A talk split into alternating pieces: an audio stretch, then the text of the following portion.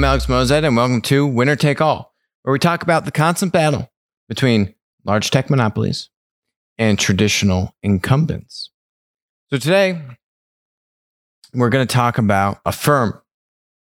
A firm has uh, recently filed its S1 with uh, the SEC, founded by a guy named Max Levchin, founded in 2012.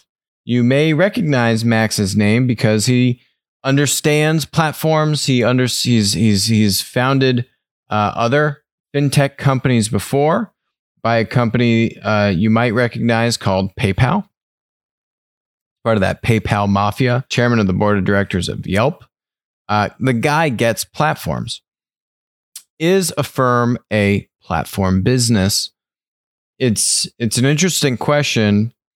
Um, I think they have platform dynamics. I think they have payment platform esque model for them, which I'll get into later on about why. But ultimately, I would say overall, no. Actually, the answer is no.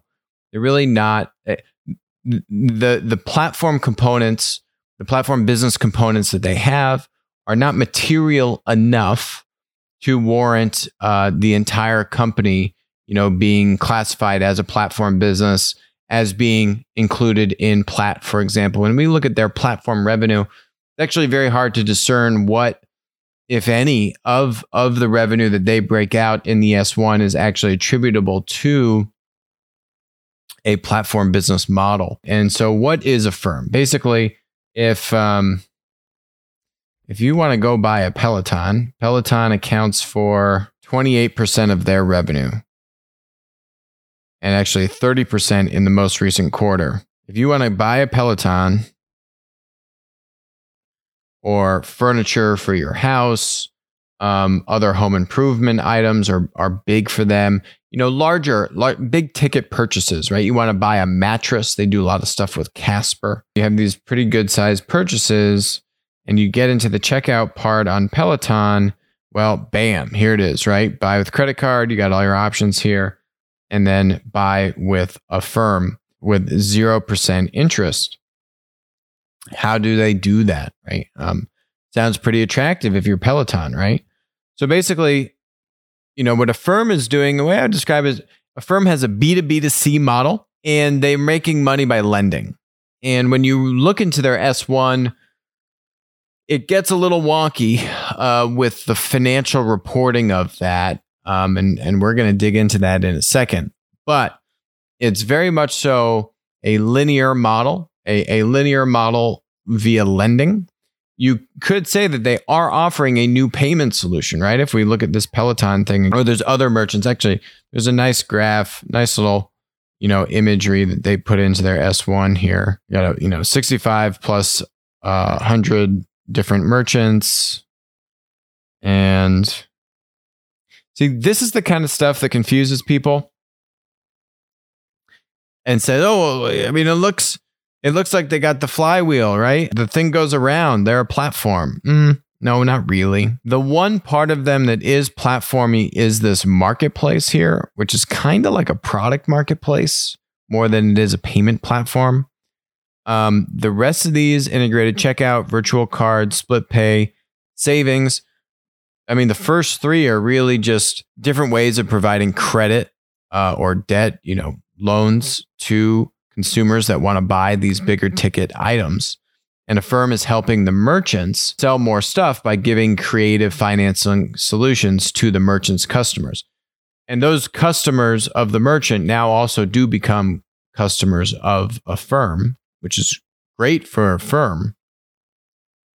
Although this bit, the, the marketplace bit here, that is a platform model but it doesn't really get much other attention in the S1, which means, you know, they introduced it in 2019. I think it's a small, hopefully growing part of the business. And they talk about they have millions of consumers, which is great, but I don't think they're really able to go end to end, right? They don't they don't really own that core transaction, right? Um, this transaction takes place on the merchant site. Um, it's really between the merchant's customer and and and the merchant and then when that transaction completes, the customer of the merchant becomes the the the borrower of Affirm. The marketplace model is saying, well, I'm taking all my 2 million, whatever it is, existing borrower consumers, and I'm introducing them to the 6,500 plus different merchants that we have. Can we connect those people, right? Can we connect those buyers and those merchants together and monetize that? That is a, you know, true platform product marketplace type of model. But I think this is a much smaller part of their business. The main part of their business which you'll see is really just integrated checkout. Now, here's the cool thing. This is right showing you all the different options to pay. Apple Pay, Google Pay, PayPal. That guy he founded, you know, he's founding uh, and and former CTO of PayPal, and then Affirm. So it is just really cool. The guy just Max just you know he gets he gets these fintech models, and basically what Affirm has been able to do is two things really well. They've been able to give a really good technology solution to these merchants, now over 6,500 of them, to seamlessly integrate. You know, they literally call it here seamless checkout experience, seamlessly integrate into the purchasing experience on these more expensive items that need creative financing solutions that are going to help these merchants sell more stuff. They've given a really seamless technology tool, right? So it's tech first, it's digital enabled. And then they're using data and they're creating their own underwriting algorithms. Interestingly enough, they actually have all this wonkiness, kind of financial engineering on how they're providing the debt uh, to finance these loans. That's a whole other part, which we'll get into. But those two things, those are really the main value prop. Really good tech. And they, by their estimates in the S1, they say that uh, they're able to approve 20% more consumers and they have a 1.1% delinquency rate, which is really good for the business they're in. So they're saying we're going we're able to approve more people and have a and have a low delinquency rate. That's kind of what you want to see, right? That's the holy grail. And they attribute that to their underwriting model and and you know all their data and and and learning. Um, I think that's this chart. Proprietary risk model generates better outcomes, right? So if they just went off your FICO score, that's the red line. Basically, they go off the blue line, and that means they can approve more people. The way it works is, you know, you can either you can get these zero percent APR uh, deals, and then the merchant is going to pay. Um, is you know someone's got to pay Affirm for that. Affirm's just not going to give away like free money with zero percent interest. Uh, they can't make any money. And and that means that the merchant is basically you know is basically giving fees to Affirm to provide the merchant's customers with 0%, you know, sometimes multi-year loans, right, to buy a Peloton bike. And then they have uh, deals where you, you know you are you are paying interest as a consumer and you know then Affirm is really making more of their money on the interest as opposed to the merchant paying Affirm a fee and they basically refer that um, as merchant network revenue. Here it is.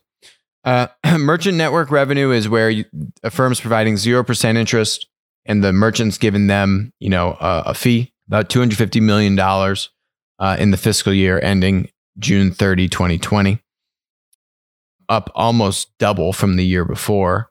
And then interest income, this is right. I'm giving you a 5% loan and, and then they're, they're keeping that spread. Maybe the merchant pays them a little bit also um, on the interest loans, but you know they're getting probably majority of their um, income uh, from the interest as opposed to the merchant fee. But they basically have some mixture. These are the two main levers, right? I mean, look at the, and then they have the virtual card network revenue, which is you know minuscule. So, I mean, those are the two main drivers, and then the rest of it is other things which we'll get into servicing income, gain and loss on sales of loans, and the virtual card network revenue. Basically, is how I'd simplify it. See this stuff loss on purchase on loan purchase commitment and provision for credit losses, and you're like, funding costs. I mean, that's a little bit more straightforward. But those first two things are kind of like, oh, okay, provision for credit losses. I kind of get that. Loss on loan purchase commitment. And you're like, well, how does that make any sense? I thought firm, you're lending the money. The doesn't right? How does that make sense? basically what these guys are doing is they have a lending partner. It gets a little wonky. Basically, they have a more traditional bank which will buy these loans sometimes you know they will actually be providing the loan below market value, uh, and then and then Affirm has to buy the loans back from the bank, and then Affirm will also then sometimes sell those loans. I would imagine underperforming loans off at a discount to other partners because they don't want them on their balance sheet. This is where, you know, the picture of the company gets a little murkier. Clearly, they have loan purchase commitments with this main funding partner of theirs. And then um, they have loans on their balance sheet, and then they're selling off loans to other people as well, um, other partners, which which they don't list in here. And that's where you get a lot of this back and forth which again I think is is is part of regulatory thing.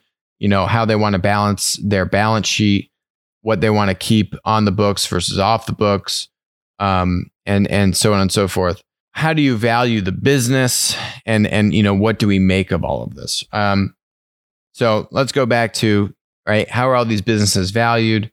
Growth. Are all growth plays. Here is the GMV. This is the key key stat the rest of it is kind of below the line. How are they managing their costs and financing these things? It's not as simple as evaluating kind of more traditional banks, but you know, again, Affirm is lending.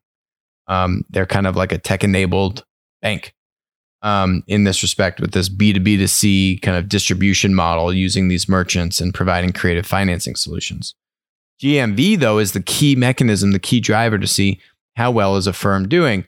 This number grows by them signing up more merchants and their merchants continuing to grow the business. Uh, so this is, you know, this is the impressive stat: two point six billion dollars of, uh, you know, things purchased through Affirm. So these are dollars. You know, think these are loans issued, uh, and then four point six billion the following year. Very, very substantial growth. Active consumers, you can see that going up also. Um, this transactions per active consumer, mm, I I kind of discount that. I look at that less. Contribution profit is a percent of GMV. You know, this is saying that they're able to pull down more dollars um, and you know carve out more revenue, carve out more dollars and profit uh, from that overall GMV number. Right? How well are they monetizing uh, the GMV and having that flow through their P and L? Growth here from year to year, right? Of GMV growth year over year, 4.6 to 2.6 versus their uh, loan purchase commitment loss, 160 million versus 73 million. Mm, you know, okay. That kind of makes sense, right? Technology and data analytics, 122 versus 76 uh, their S, their G&A 121 versus kind of 89. You are seeing right kind of these expenses grow somewhat linearly with matching to GMV. If if the costs can kind of match to GMV and if they can eke out more revenue and more profit as a result, um, right, you're kind of saying, okay, yeah, that's that's trending in the right direction. Let's jump down to the balance sheet. Cash fine. Loans held for investment. 735 up to a little over a billion. Right? So you can kind of see funding debt.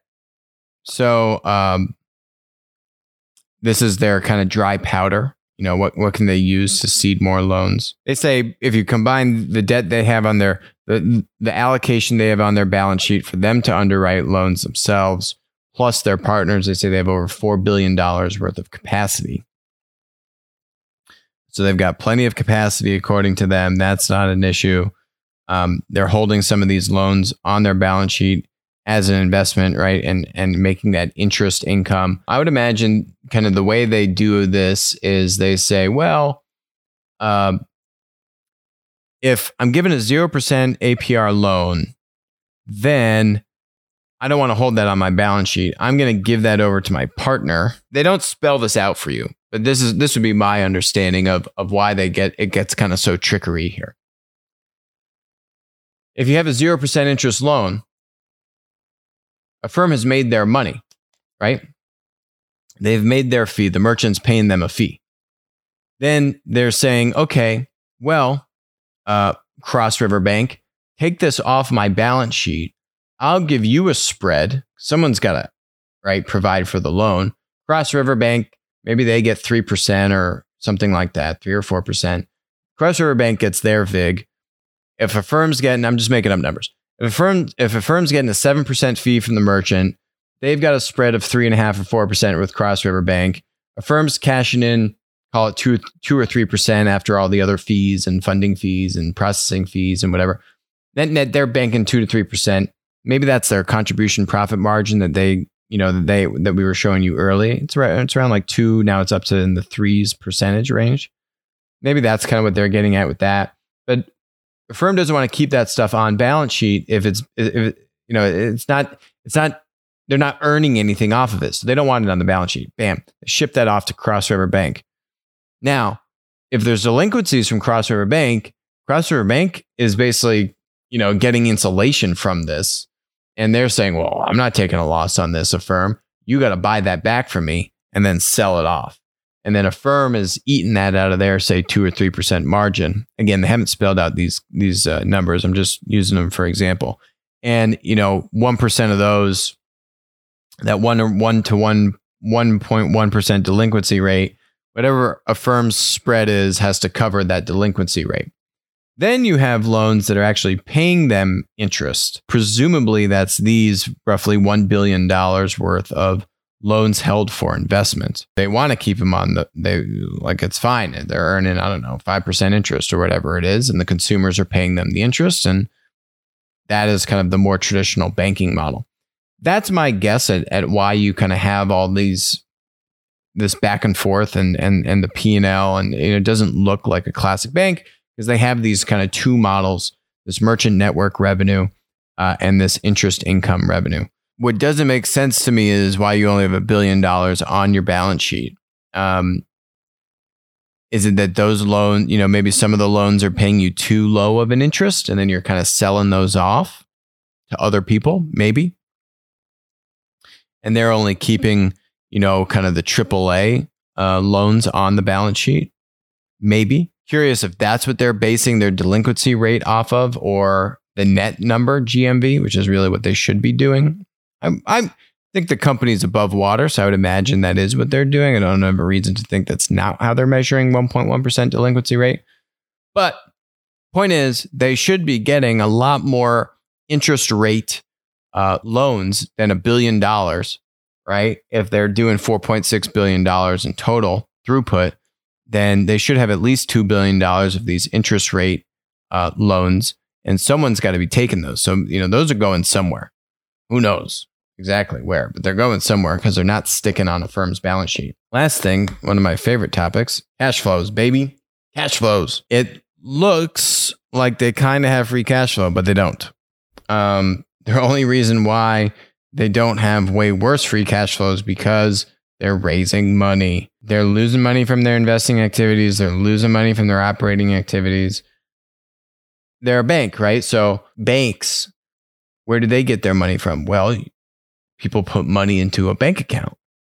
And then, you know, they take the depository receipts and then they can reinvest those and then put them out into loans. And that's why the uh, FDIC and and and FINRA set um, and and maybe the Fed sets the um, minimum kind of capital proficiency rates of banks. Right, they have to have a, a certain ratio, certain amount of capital. They can't, you know, they just need to have cash. Right.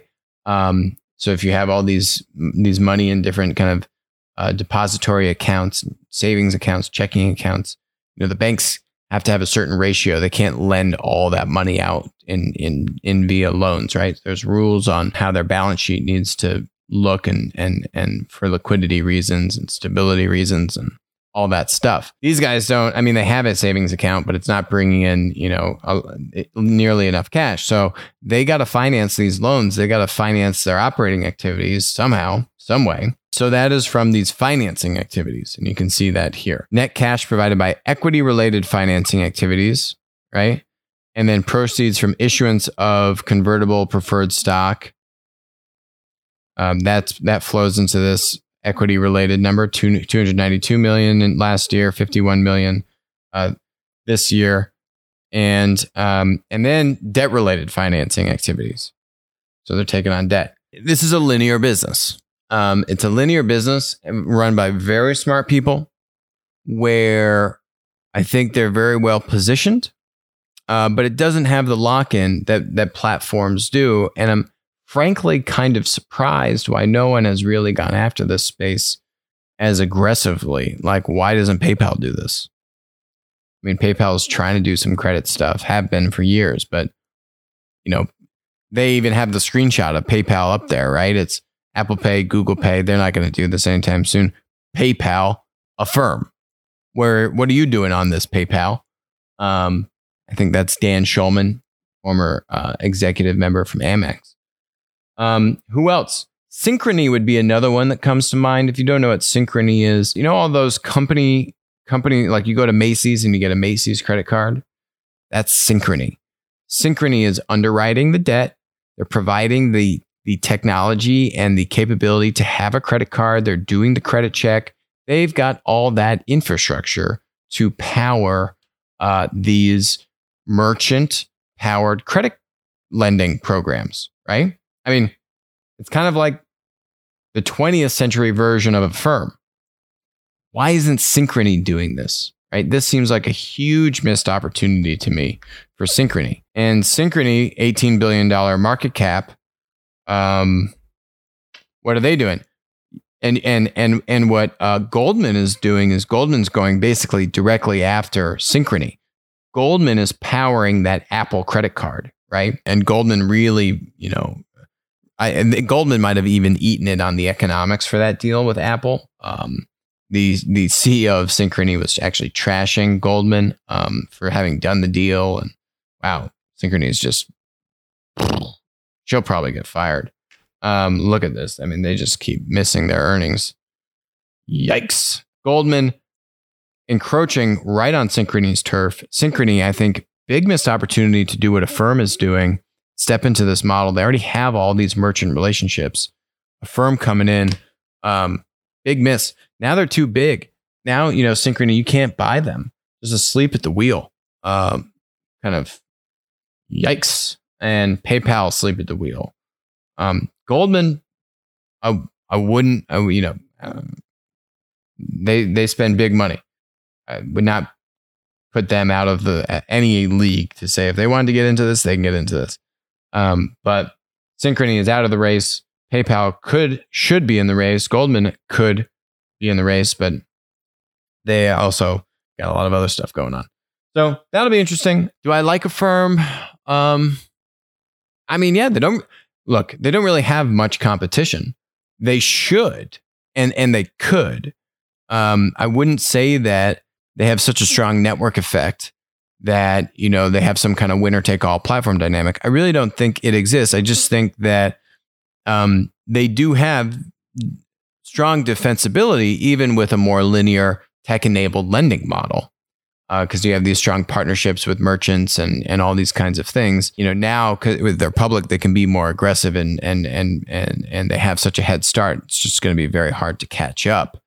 Um, but it could be if someone really wanted to, you know, a PayPal, a Goldman, not really a Synchrony, like an Amex, frankly, you know, that's com- comfortable underwriting uh, debt on their balance sheet.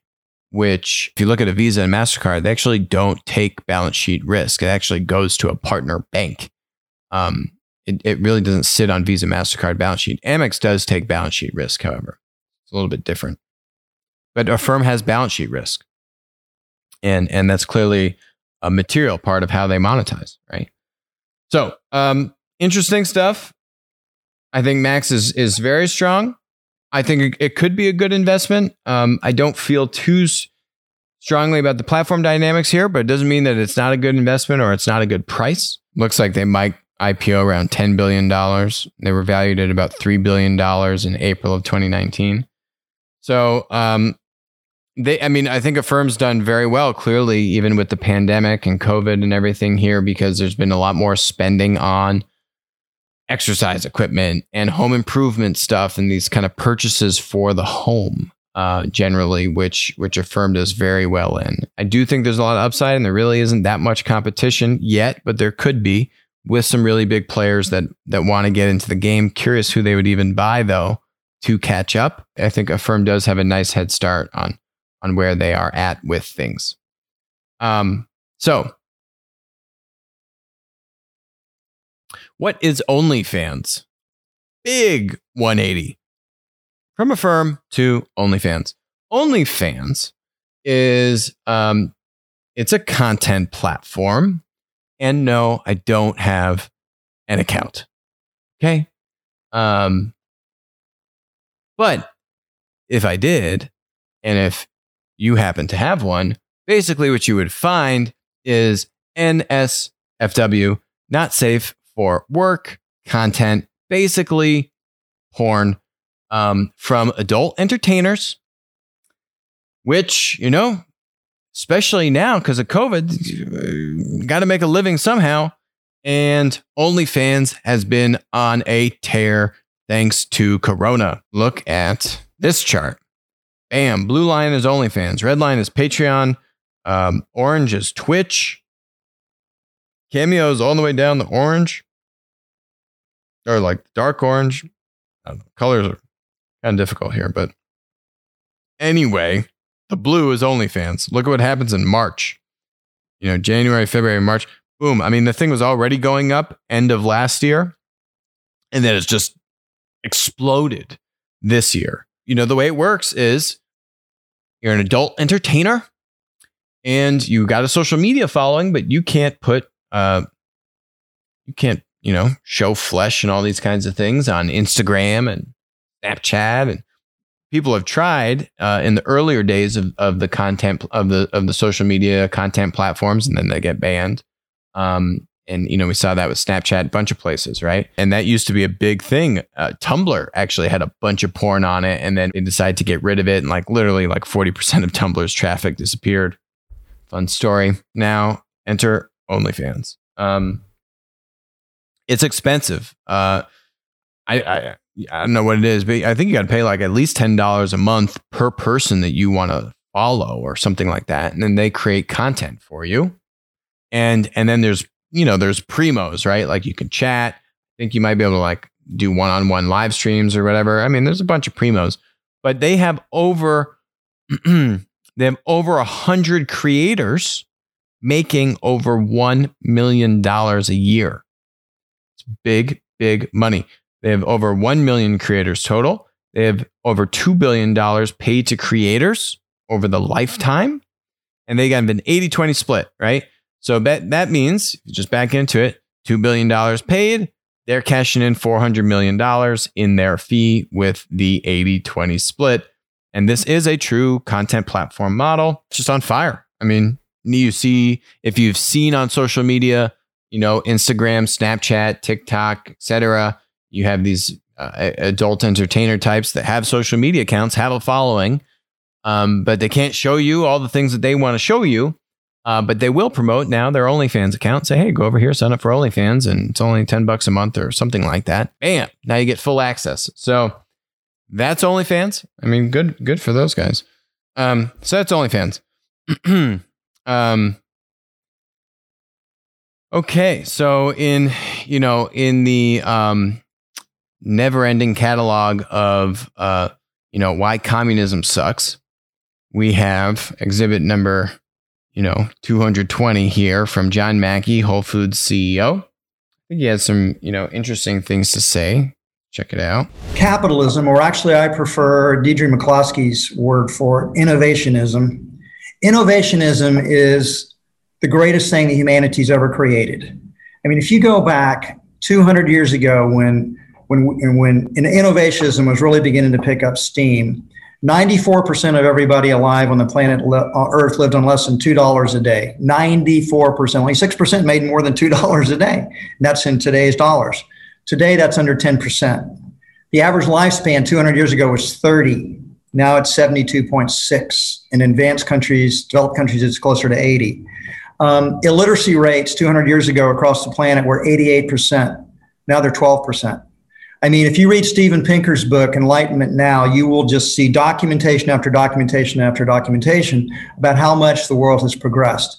It has been science and technology combined with innovationism as the entrepreneurs took the scientific discoveries and operationalized them to make our lives better. It is the greatest thing that humanity's ever done. Business people are not the villains of the story, they're the heroes of the story. The entrepreneurs are the ones that, that, that create great progress. And um, yeah, they're universally vilified for the most part. I think it puts it really well there. Capitalism is great, communism sucks. Uh, he, not his words, my words. Another example. Look at this. Chinese rights activists who oppose Hong Kong security law tortured. You know, uh, Guangzhou based rights activist Zhang Wuzhou has been subjected to torture and detention after she opposed Beijing's imposition of a draconian national security law on Hong Kong, according to her son. Uh, Zhang was held after she posed for photos uh, on the 31st anniversary at, of the Tiananmen massacre, holding up a slogan that read, Withdraw the Draconian Law. She uploaded these photos to WeChat and then was in trial uh, shortly thereafter and um, has now been tortured. She had clearly been injured and, and she was kind of hunched over. She had been tortured by police to extract a confession. They wanted my mother to confess to having colluded with foreign powers. They said she was restrained with six shackles and handcuffs and left that way next to the toilets for six days and six nights with them kicking her in the back the whole time. It's just sad to see. Hong Kong is lost. Um, you know, our freedoms are being encroached upon all around the world and including in the United States. Uh, but I have faith in our system. I have faith in uh, our Constitution. I have faith in the system of government that our founding fathers created here. And um, I think it will prevail as it has for, you know, hundreds of years so far. It's worked pretty well for us. Look at John Mackey's, you know, uh, statements around capitalism and and how much good that has done in our kind of way of life, government freedoms in this country. Um, it may seem uh, scary at times, but this country's actually gone through a lot of these similar things in the past, and we've come out ahead actually for it. And um, uh, you know, if if if you are a um, learner of our history, both U.S. history and and I mean just other other you know uh, nations, and uh, you know a lot of these things have have have happened before. Fortunately, I think our founding fathers also were fans of history and have seen what happens um, and and have put in a, pl- a, process here to make sure that uh, our our rights, our freedoms can be protected or reclaimed uh, when infringed upon. Taking a correct cue from that is what India is doing, which is banning 43 more Chinese apps over cy- cybersecurity uh, concerns. They have now banned more than 175 apps with links to China um, and now have done an additional 43. So they're over the 200 mark. Remember, they did around 49 or 50 uh, back over the summer. So they've continued to ban more since then and have just done even more. Now, here's the interesting thing it's working. Not only is it protecting and providing a, uh, you know, what we've seen, for example, Snapchat's earnings, Snapchat going through the roof because their Chinese competitor apps are gone from India that's good for US tech companies operating in India, but it's also good for the native Indian tech startups that are trying to compete against both US and Chinese tech competitors, but now really just US competitors. So, net net, that's a positive thing for both of those parties. And these Chinese companies want to get back in badly. The apps that have been banned include Tencent, their short video service called Snack Video, their e commerce app, their delivery app, their shopping app, etc. In recent weeks, PUBG has registered a local entity in India and partnered with Microsoft for computing needs, kind of like uh, this this potential TikTok Oracle deal, which we're going to get to in a second. Which all the media was saying, "Oh, TikTok's fine; they got nothing to worry about." False.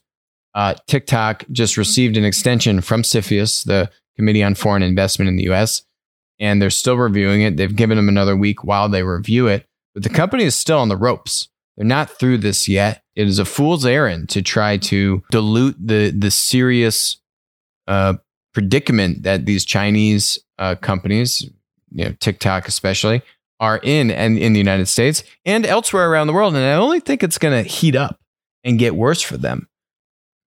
Frankly, probably correctly so.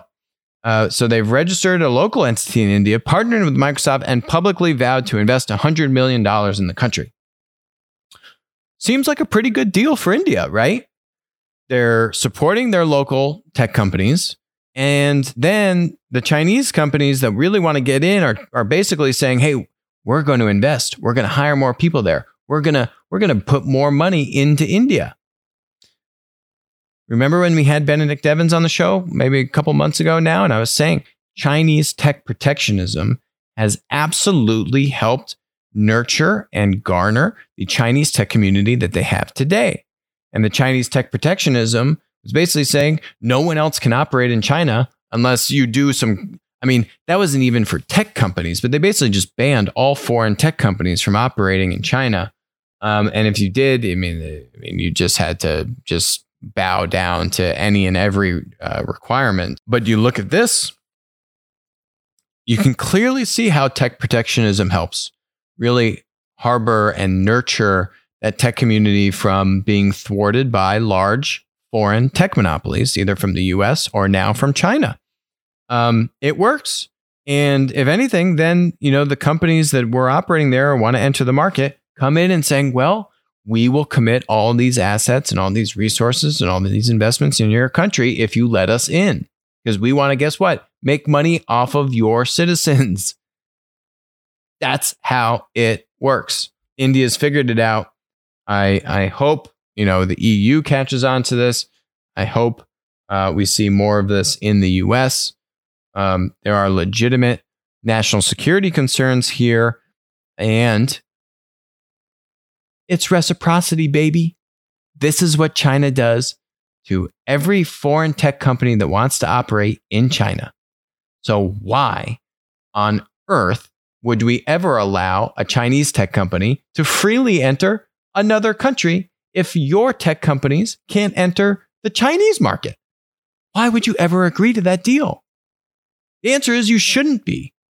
So, good job, India. Um, and uh, and also, I mean, who wants to help a communist government anyway? Uh, yeah, not me. Last thing is, you know, we spoke about this. We saw, saw in the rumor mill Salesforce buying Slack. Looks like the deal is done. Salesforce is buying Slack for about $28 billion. You know, I think it makes a lot of sense for Salesforce why they're doing this. And the enterprise software play, the collaboration play that they get from it. You know, I think Slack was seeing some pressure from Microsoft. Microsoft Teams is doing very well. Microsoft has has been not has not been shy to publish the growth and the engagement and the usage they're getting from Microsoft Teams, which has been pretty substantial. Not to say that Slack is weak and desperate by any means. Slack is is is doing very well for itself, but still, in the grand scheme of things, this is a sub thirty billion dollar acquisition and Salesforce is has over a two hundred billion dollar market cap. It's a material uh, acquisition for them, but, but I think net net will be a good one as they can penetrate deeper beyond just kind of CRM and sales and marketing functions. And now they've gotten into more customer support functions. But now you're really getting into that broader connectivity, that broader kind of collaboration throughout the enterprise um, which is very powerful. Atlassian really is the one that Atlassian stock should be way down because of this. It's not. Atlassian is now dancing between giants. Microsoft on one side and Salesforce on the other side. I mean, Atlassian is is not tiny, $55 billion company. But Microsoft is in the trillions, Salesforce is in the hundreds of billions, and Atlassian is a clear distant third now. And as we know, winner take all dynamics don't lend itself well to third place. So I'm curious to see how Atlassian re- reacts to this.